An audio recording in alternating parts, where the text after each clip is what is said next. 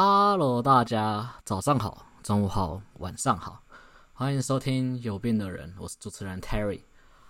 现在时间是美东时间下午五点十一分。那在这一个节目里面呢，每一集我会提讨论两件事情，然后在这可能十十五到二十分钟的时间里面，可以和大家聊一聊内心对于这两个议题的想法，这样子。嗯，那第一个主题就是我想要来点自我介绍，让大家知道我是一个怎么样的人。我是 Terry，啊、为什么我会想要做这个 podcast 的原因，是因为我个人觉得 podcast 是一个很特殊的一种主播跟观众的互动关系。它很特殊的地方在于是，比如说我在听 podcast，比如说股癌或是百灵果，或是我听了一些。The Joe Rogan Show 或是一些 The Crime Junkie 这种 podcast 的，不管是中文还是英文的时候，我可以看到的事情是，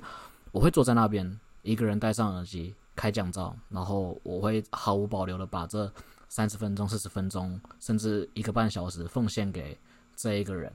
然后。而且你可以看到的事情是，大部分时候我都会是一个倾听的状况。可能我可能会在听到一半的时候，会想要对股癌有点吐槽，或者我可能会笑出来之类的。而 overall，你是一个倾听者的角色。那我觉得，在二零二三年、二十一世纪科技丰富的时代，我们有很多可以替自己发声的管道。但是，Podcast 这个很特殊的媒介，会让你坐下来好好的听一个人，或是听一个节目，然后。就是一个陪伴的样子，所以我觉得这是一种很很独特、很令我着迷的一种互动关系，这样子。所以这是为什么我想要做 podcast。然后再来是，其实，在一开始决定题目的主题之前呢，我还有另外一个想要叫的名字，可能就是话痨鬼，因为我觉得我这个人话非常非常的多。然后我个人觉得，compare to somebody，我会觉得我。可能可以，我会想再更多一点，就是可能思绪很复杂，把整个社会啊、人心啊都想得非常非常的复杂。很多人都跟我说，其实就没有必要这么累。但 I don't know，我可能就是会想要再多想一点。然后这也是为什么我感觉我我很多朋友都会跟我说，我是一个可以提供情绪价值的人这样子。那先回先介绍一下我的一些相关的教育背景好了。嗯，我是念木栅高工电机科。毕业的，然后后来去念了一间私立科大，叫做明治科技大学。相信如果有听到的观众就会想说：“干，你为什么要念这个垃圾学校？这间学校超级严格的。”但具体明志有什么好玩的故事，我们这边先稍微不讲。但反正我就是念一个念私立科大电机系的一个 一个，按照台湾台湾社会的观感来讲，就是个废物学生的人。但我运气很好的事情是，我在二零二二年的时候，我录取到呃美国俄亥俄州的的一间。设一间州立大学的 Ohio University，哦，the Ohio State University 的 Computer Science Department。然后我在这边现在正在念我的硕士第二年，嗯，所以我很庆幸自己有一个机会可以来美国开开眼界。那中间也发生一些很多有趣的故事，但这都不是今天的重点。我今天只是想要让大家知道我是一个怎么样的人，或是我为什么要录这个 podcast，还有我的目的跟初衷是什么。嗯，在。其实我一直有想要做这件事情，想得非常非常的久，然后也有设计过它可能会是一个怎么样的形式，比如说会是一个 solo 的 show，会是一个 solo 的 show，或是会是一个可能是两个人一个问问答，比如说像台通那种感觉的一个 podcast 的样子。嗯，但最后我觉得，就像我前面提到的，我个人觉得听 podcast 是一个很私密的关系。我觉得在做这件事情的时候，更多是一个心灵自我探索的一个成长过程。那也刚好是因为我会觉得我现在是处于一个嗯社交能力没有 perform 的很好的时候，所以我会想要做 podcast，因为我可能想要透过这个东西，透过这个媒介来好好的跟自己对话，在在讲在听的时候，我可能可以看到我自己有什么样的盲区这样子。那我今年二十七。所以已经是一个小有年纪的人，就 compare to my other classmates 这样子，所以嗯，我会觉得我可能可以有一些东西可以和大家聊一聊分享。所以这个 podcast 里面你会听到超级超级多主观的想法这样子，然后大部分时候我也不觉得我是一个像现在这样子，就是好好说话、冷静平静的人。我你可能会在这个 podcast 里面听到大量脏话或者一些不合时宜的东西。But still, that's my own opinion, and you have to appreciate other people's voice. 哦，然后再必须要跟大家抱歉的事情是，嗯，不晓得，可能来美国之后，整个人都被西化了，所以就会很喜欢像这样子用晶晶体讲一讲中文，讲一讲英文，好像显得自己特别优越的样子。But 但那个东西不是我的本意，就只是嗯，我我会觉得在像这样子一个讨论的时候，我有一些害羞的话讲不出来，所以我会想要做这种 code switch，就是语言转换的东西，想要讲一下，嗯，用英文去表达，要不然我会觉得好像很赤裸的把自己的内心掏空给大家看样子，会让我很害羞。但我不知道，可能之后会有改善，就觉得好像不需要有太多的掩饰这样子。不，但现在我更多会觉得，就是像这样子，我一个人对着麦克风在做。录音的这个动作让我非常的害羞，尤其是这是第一集，请大家给我一点时间跟机会，让我可以好好的来做好这一件事情。这样子，那回到教育背景，为什么会想要念电机科，或是电机系，或是念高职、念科大、念技职体系？其实很大的原因是因为，嗯，我在我国中的时候，其实我会觉得家里的状况有点不太好，所以我会想要赶快的去学一技之长，想要可以。最起码，我希望在我高中毕业之后，我就可以 support 我的家人这样子。那个是一些原生家庭带来的所给我的责任感，然后我很感谢他。这个这个推动我走向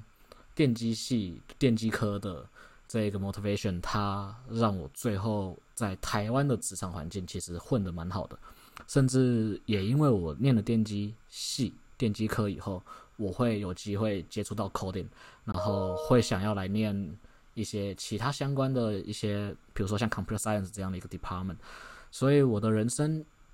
一直没有不会像太多的台湾学生一样，就是好像会不知道可能高中毕业后要干嘛。我其实都蛮清楚，就是我高中毕业之后，我就是要念电机，然后念完电机之后，那很顺其自然就念电机系。但我自己想象的事情是，可能我在大学毕业以后，我可能就会像我的其他同学一样。嗯，因为明志是一个私立的科技大学，它其实不是一个非常非常好的学校，所以大部分的人，而且我们学校并没有很 care 你的呃 academic performance 是长怎么样，它更多的我们学校会有在大三的时候会有一整年是派学生出去实习，然后这个点给我的帮助非常大，在我的呃职业发展上面，这个件事情帮助真的非常非常的大，因为嗯，明志的实习很特别的原因是，当我们在大二升大三，sorry，大二升大三的暑假的时候，嗯，我们的二三上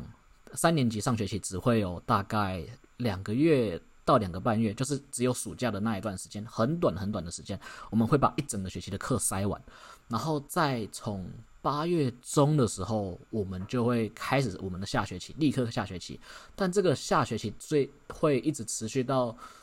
隔年的九月，所以大概是一个十二个月的 full time 的时间给学生使用。那我们会在这十二个月里面去，我们被分配到或是申请到的实习公司里面去做实习，而且是有配的。那配的话，我觉得对于学生来讲是一个很不错的配。然后，但是真正关键的事情其实不是钱，而是一个私立科大学生。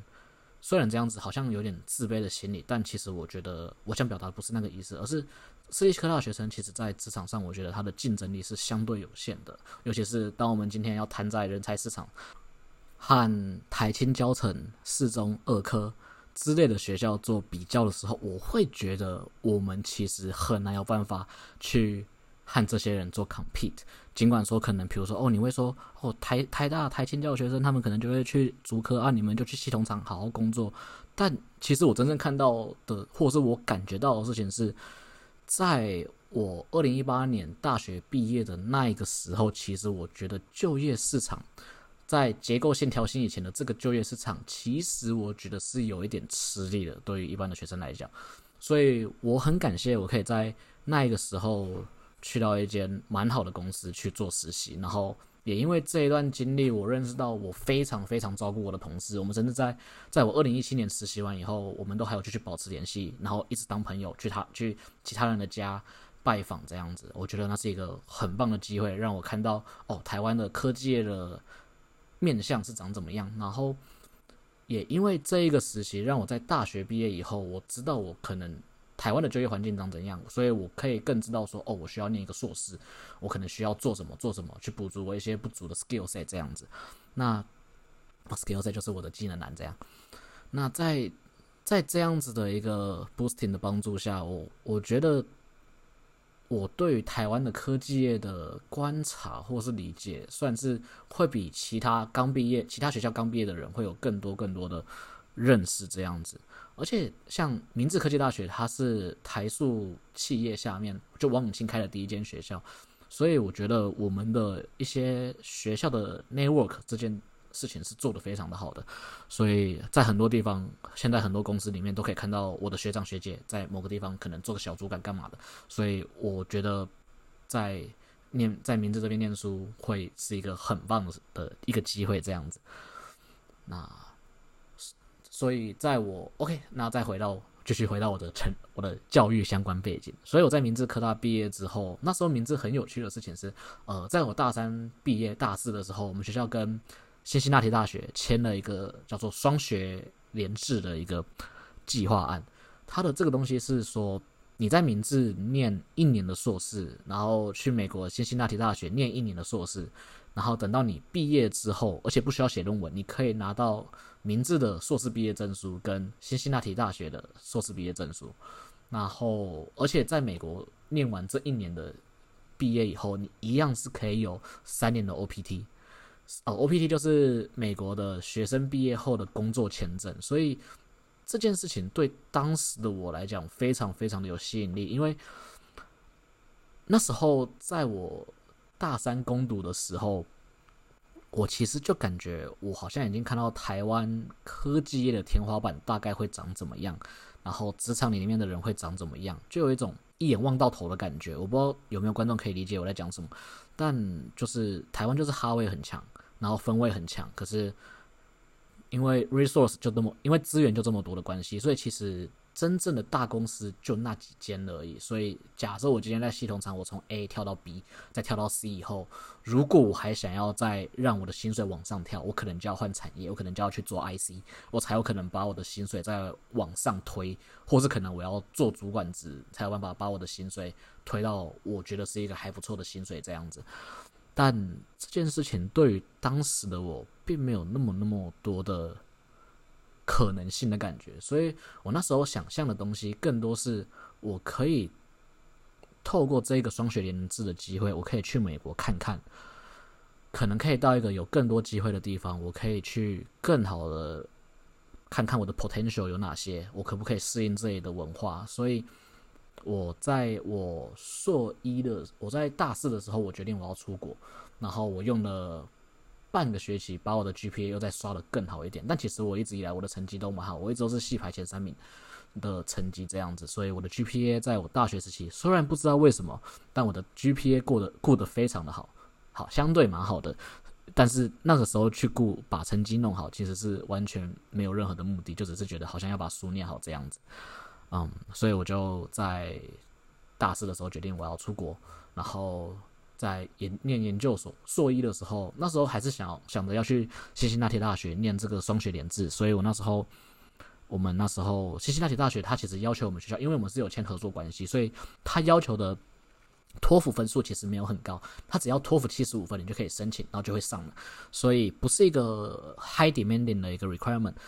但那时候对一个私立科大的学生来讲，就我们是连高中三千单都没有背过的一个环境下，我花了很多时间在英文这件事情上，然后也觉得好像自己没有办法把这件事情做好，所以我就去补习班，在台北车站 M 八出口对面的那一间，呃，有去补的人应该都知道我在讲哪里，在那边补补英文，然后我很感谢我做出这一个要出国的决定，因为。光是我有起心动念想要念英文，然后到我去补习班念书了的。在公司在补习班面里面，我就认识了很多很优秀的学生。这个在我以前的同学里面是完全没有的。就是你在名字，你跟我说你要出国念书，这个东西讲出来是会笑掉人家的大牙的。就是人家会说啊，你买校熊这些迷茫，不要这件事情你是不可能做到的。就是你们就好好的毕业，然后可能念个硕，然后就去科技业，可能去台积电轮班这样子。这已经是一个对我们来讲非常非常好的 career path 了。所以那时候。真的想要去做双联的人，其实没有很多。就是就是跟我同届同班的同学里面，就是你会听到有一些人说，哦，他想要去做双学联制，他想要补，他想要把英文搞好，然后去美国看看。因为哦，这这必须要回到再提一下，为什么会有人想要做这件事情？原因是因为我们在大三攻读的时候，明治他是在美国的德州是有工厂的，所以很多时候很多人会利用这个机会去美国工作实习一年。那这个东西在美国的配又比在台湾的配好，而且你可以去美国，而且台柱是会帮你张罗你的吃住啊什么之类的，就是都帮你准备的好好的，所以是一个很棒的机会，让你去看看美国德州。然后你在假，他们也会有很多的假嘛，你还是可以利用假期的时候和你跟你一起去的呃同学们，然后去探索一下周边的城市，譬如说 New Mexico 啊，或者到 Oklahoma 之类的地方去看看美国长怎样。所以。会有一些人想要去美国工作，但是说真的，要到美国留学的人真的是少之又少。我记得那时候我在念明志的硕班的时候，我好像有六个人是说他们想要透过双学联制出去工作，但最后最后到我离开美国，离开台湾要到美国念书的时候，我听到的只有我们系上只有我跟一个学长有到美国。而且我最后还不是去西辛纳提的，是我自己申请的学校这样子。啊，话话题扯得有点远了。我想，但我想要讲的事情是，在明治私立科大这个地方，我觉得大家会更务实一点。毕竟我们的校训是勤劳朴实。这个地方，我觉得会想有一个起心动念想要出国念书，我觉得是一个很稀有的事情。基本上是完全没有，就是说跟人家说我要出国，或是可能你很难会有看到有人说哦，我把英文念好干嘛什么之类的，可能。会跟比较好的人讲讨论一下这件事情有没有可能性，但是我看到的事情是念硕的时候就就卡住，就没有继续 moving 这件事情，然后就不了了之。所以我觉得那时候我在硕一的时候，我就观察到这件事情，就是大家好像都是嘴巴讲得很认真，说要出国，可是真的有付诸行动的人，我觉得是相对少一点。毕竟在明志念硕，你一样是要写 paper。就是因为那时候很多人不知道自己到底能不能去，所以他们还是一样为了拿硕士学位，他们还是会乖乖写 paper，然后要做研究、要上课，或是要当 TA、当当 RA 这样子。就是不是一个很有余裕的状况下，很多人就会被 schedule 推着走，然后没办法去做可能真的需要做的事情，比如说念英文、背单字，然后学文法，然后练托福。我就觉得这个是一个相对困难的事情，所以我光是到。所以我光是有一个起心动念，想要到北车 M 八出口对面的补习班补习的时候，我就觉得我要离开的真正原因，是因为我觉得我要离开明治这样的环境，因为它会让你很难有办法静下心来去做你真正该做的事情。尤其是我们这种科大的学生，我们需要补的东西非常非常多。那到这一间补习班以后，我觉得给我一个最大的一个帮助，是我看到很多很优秀的学生，台大的学生。清大学生、政大学生、交大的学生，就是，就是他不是在我的生活圈里面会出现的人。然后因为补习的关系，我们会有一些读书会，然后我可以认识这一些人，然后看到他们为了这件事情做的努力，我觉得我非常的感恩。因为没有这些人去帮助我、帮开导我，就是他们，因为我那时候只知道我想要去美国，但我只知道只能透过辛辛那提大学的这个双学联制去美国，然后。是非常有限的，因为我们学校是完全没有人可以交流这些事情，所以它是一个相对难做、相对远、完全没有资流资源管道的东西。虽然大家说哦，二零二三年的你可以去 PTT 看留学版什么之类的，但是对于科大生来讲是完全不知道有这些东西可以看，完全不知道有这些东西可以问，有哪些甚至哪些问题是该被问的，我们都完全不知道。所以到了这个补习班，认识了很优秀的人，在读书会里面，大家鼓励我，然后给我很多资讯，让我知道说，哦，原来出国不是一件很困难的事情。我觉得这个是我很大的收获跟一个很大的认识，就是，嗯，我一直在让自己去到一个相对更好的环境里面。如果我把自己放在一个更好的环境里面，我就可以认识更优秀的人。那这些更优秀的人，他们可能觉得没有什么的资讯，对我来讲都是一个 mind blowing 的东西，就。它就是一个很震撼的，我很需要的 necessary 的资料这样子，所以它很重要。那最后也因为和补习班的朋友们好好的聊一聊，我才知道说，哦，原来去美国念书，你只要自己 GPA 有顾好，然后你要把托福跟 GRE 考好，你就可以去。然后你你甚至就是你有很多的选择。然后我的 GPA 是一个顾的蛮好 GPA，我那时候大学毕 G 毕业的 GPA 是三点七九 slash 四点零这样子，所以是过得蛮好的。那最后我也把我的托福跟 GRE 刷到一个相对蛮高的分数，然后我也因此可以申，然后但其实在申请的时候还是有很多挣扎，因为你要写文件。但那时候我有请一个私人代办，我花了很多很多的钱，对于当时的我来讲非常非常多，是家里已经快要没办法负荷，然后我自己存的钱也不够的状况下，还是挤出，甚至我还要用分期付款的方式才帮我爸妈付完的一笔金额，我才有办法到完成我的代办的 payment 这样子，然后。最后也因为他，但其实没有最后相处的有点不太愉快，但这个之后可以再讨论，再来聊一下发生什么事情。就是反正 overall 我的建议是，呃，代办的钱要花，但是不用花的那么多，有很多的很多事情是你可以自己做的。But still 回来，就是最后我花了钱补了习，把托福跟文件都准备好，然后我申请了十六间学校，最后我只上了。The Ohio State University，但我非常非常的感恩，因为对我来讲，我光是可以到美国念书，就已经是一个突破我的生活圈、舒适圈的一个很大的一步了。嗯，所以有时候 you have to believe in yourself and yeah, the God will lead you to the good end。那很感谢我最后会有时间来美国念书，然后可以在一个周五的下午，因为一些感觉自己很寂寞，想要找人说话的机会。然后来录这一期 podcast 给大家听。那嗯，所以我的背景大概是这个样子。之后的东西之后再来聊。那谢谢大家收听，今天就只会有这一个 topic 而已，因为时间已经到了二十一分五十一秒了。那因为这是第一集，也不会有什么观众留言，但希望大家如果觉得我的 podcast、我的声音、我的 content 做的还不错的话，可以给我的五星留言评价，或是任何一点反应。都会非常非常的感谢，但我甚至不知道我要怎么上传我的 podcast。So yeah, I will figure it out and hope you can listen to the content real soon. Yeah, take care, enjoy your weekend, have a nice one.